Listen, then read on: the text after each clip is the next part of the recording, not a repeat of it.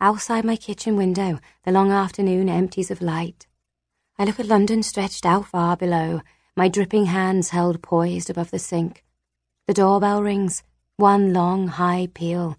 The broken intercom vibrates. The view from up here, it's incredible. As if you're flying. Deptford and Greenwich, New Cross and Erith. Then the river. And beyond that, there's the Gherkin. Over there, the Shard. From my top floor flat here on Telegraph Hill, you can see forever. And as usual, it calms me, soothes me. How big it is. How small I am. How far from where I used to be. The doorbell rings more urgently. Whoever it is putting their finger on the buzzer and holding it there. The night hovers. At first, I used to see Heather everywhere. Connor too, of course. From the corner of my eye, I'd catch a glimpse of one or the other of them. And there'd be that sharp, cold lurch that would leave me sick and shaken long after I'd realised that it had been an illusion just a stranger with familiar hair or the same way of walking.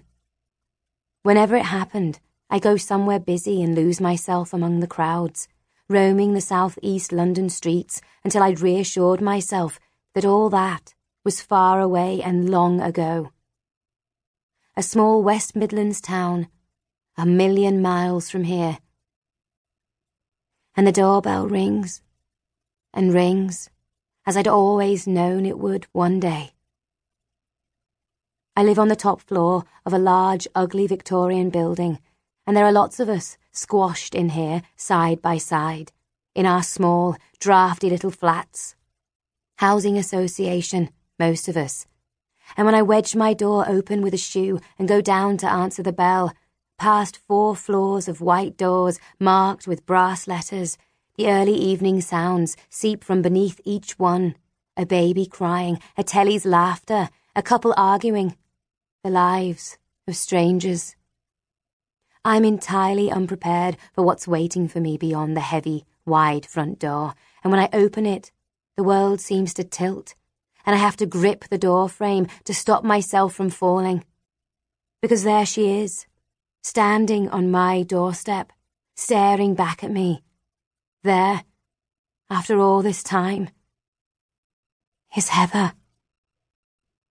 And I have imagined this, dreamed of this, dreaded this, so many hundreds of times for so many years that the reality is both entirely surreal and anticlimactic.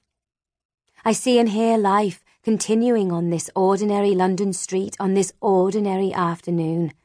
Cars and people passing, children playing down the street, a dog barking, as if from far away.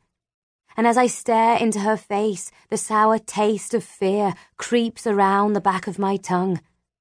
I open my mouth, but no words come, and we stand in silence for a while, two 33-year-old versions of the girls we'd once been. It's she who speaks first. Hello, Edie, she says.